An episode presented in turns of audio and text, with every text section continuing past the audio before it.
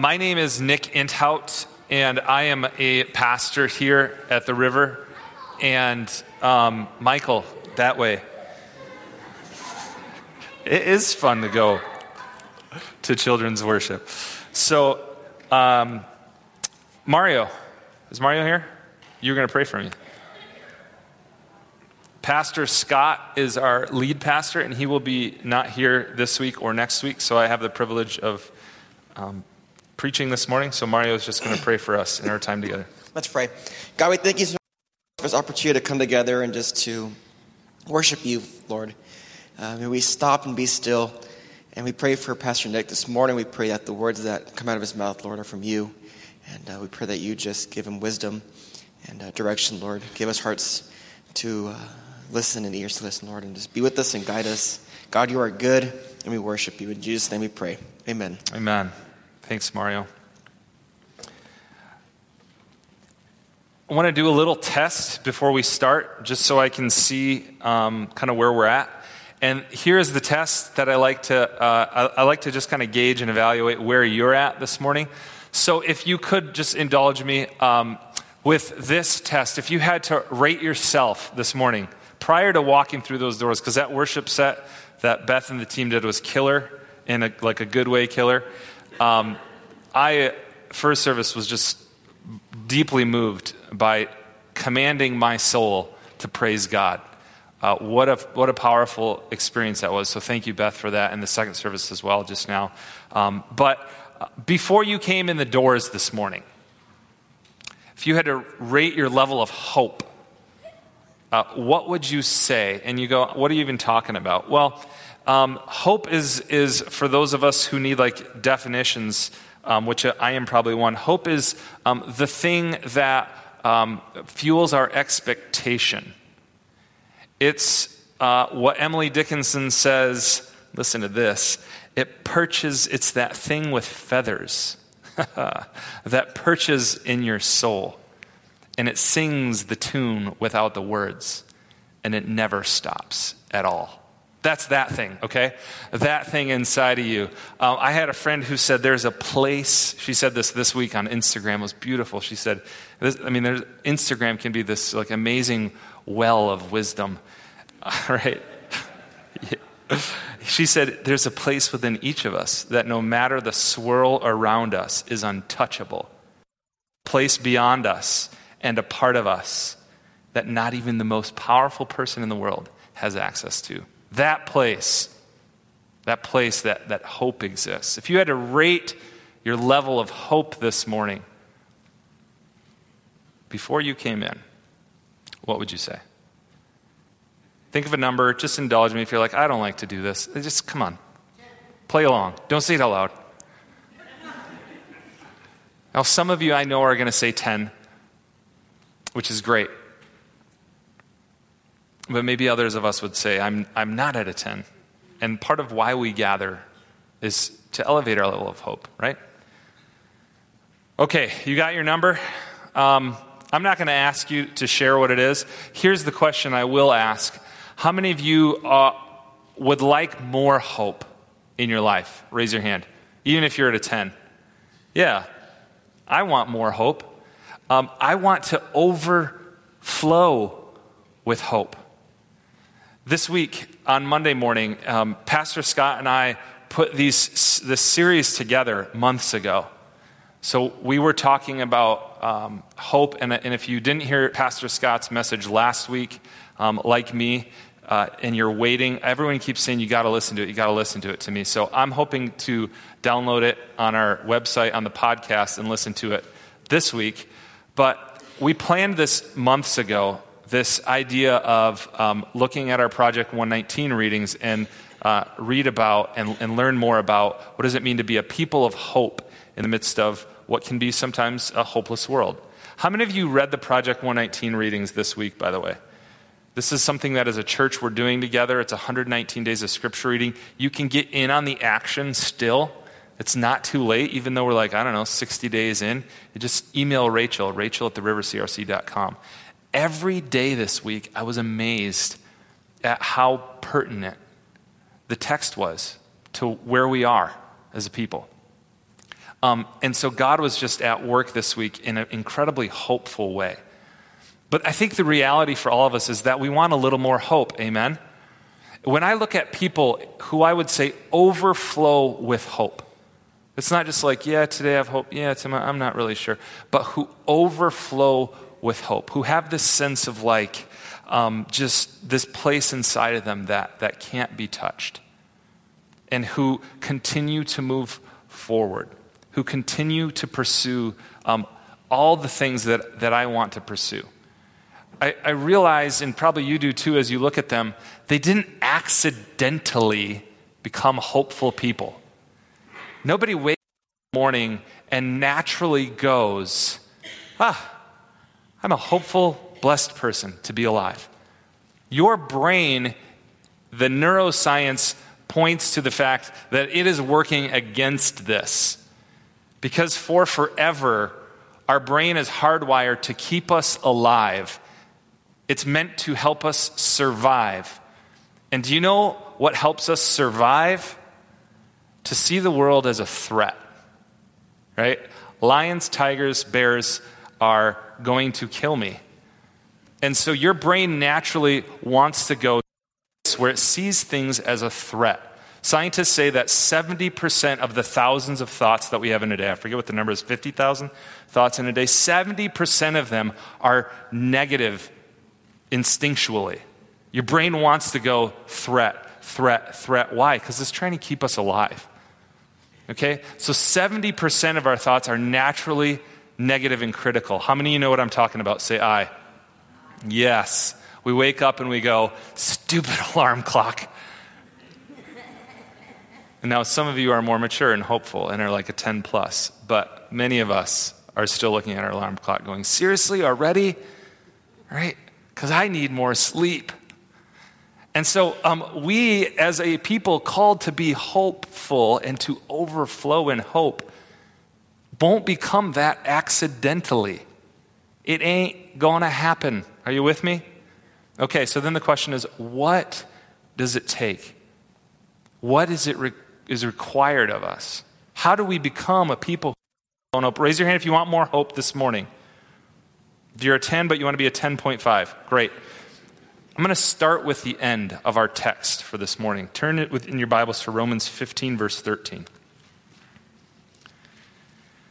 This week, uh, in preparation on Monday, when I sat down, can I talk? Yeah, I can talk about her. My oldest daughter, for whatever reason, does not appreciate this amazing gift God has given me of freestyle rapping. and I, and I say it's a gift because it's a gift to me. But more and more I'm learning it may not be to the people around. And this week, as I was preparing for this message and uh, reflecting and meditating on this text, when I got to 15 verse 13, I had some like kind of cool tunes on in my office. And all of a sudden I started free, I started rapping this verse, okay? Anything else the rest of this time, um, the rest of this message, I'm talking if you're like, I can't listen to this guy. Memorize this text. It's five lines, five really simple lines. This is Paul's, they call it a prayer wish. This is his prayer wish. It's like this is what he longs for for the people that he's writing to. It's this. In 15, verse 13, may the God of hope, you can maybe feel the rap in there, okay? May the God of hope fill you with all joy and peace as you trust in him, so that you may overflow with hope by the power of the Holy Ghost. I like Holy Ghost. Rhymes better with that, okay? God of hope with all joy and peace as you trust in him, so that you may overflow with hope by the power of the Holy Ghost.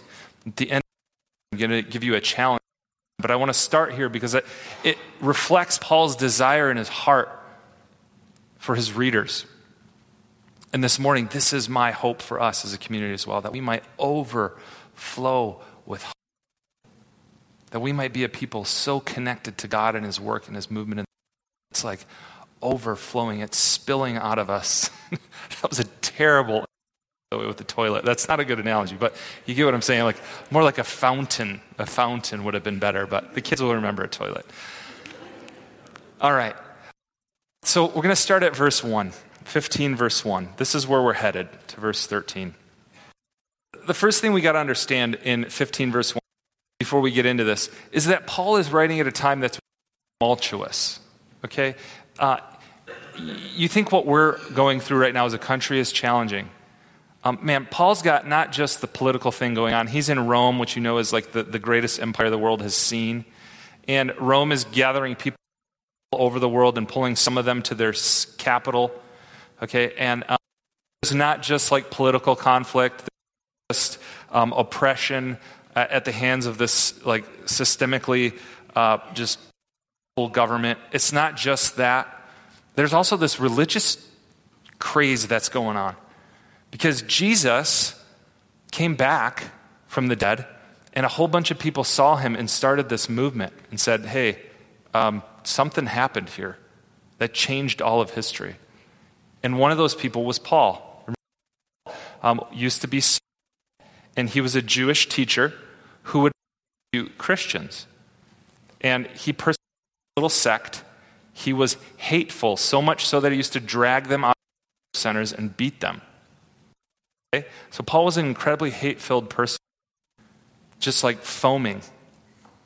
All right? And what happens to him? He has this encounter. He has this encounter with God, with Jesus, on the road to, to Damascus as he's going to persecute folk.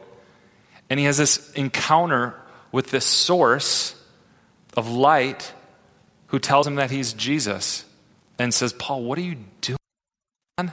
That's the quail way of saying, okay? I believe the NIV says, Saul, Saul, why do you persecute me? But today it would be like, what are you doing, dude? You are so off in where you're headed right now with your life. You're headed in the completely wrong direction. You keep pursuing good things that I'm trying to do in the world. Knock it off.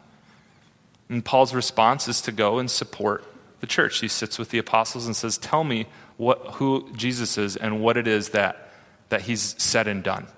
Okay, and so that has shaped Paul's entire life and ministry. That experience has shaped him. So he's saying now to these Christians in Rome, these little groups of folks that are gathered, it's not an organized church, it's like huddles of people all over this crazy where there's political and religious, just like chaos. And Paul's speaking to them. And specifically, he's speaking to the new who are coming into this old old time religion. The new people that are coming into the way of Jesus, who are still like, there's a lot of folks who are still Jewish, who are now following the teachings of Christ. He's speaking to the Gentiles, the people who are coming in with this new perspective, this, this new experience of Jesus and his, his spirit. Okay? Context. So 15, verse 1, here's we who are strong, also, i.e., the, those of us who have experienced Christ, his presence in our lives, we who are strong ought to bear with the failings of the weak and not to please ourselves. We who are strong ought to bear with the failings of the weak and not to please ourselves. This is not what our culture teaches us to do with power. This is not what our culture tells us to do with our strength. This is what Paul says. Each of us should please his neighbor. Now, he's talking who have very different opinions, very different perspectives on what they should or eat. You think that's ridiculous. That's such a small thing the perspective. And I wonder, is it so different than us sometimes? Do we not fight about little things that, in the grand scheme of things, maybe aren't such a big deal? Paul says each of us should please his neighbor for his good. And then this phrase to build him to build him up. Overflowing biblical hope, first of all, is an intentional process of learning how to live for others. First and foremost, let's go to the first point here, Cindy. It's an intentional process of learning how to build others up. Let me ask you this morning, church are you a builder? If I had to ask you, what or who right now in your life picture in front of you that we are building up, who would you say?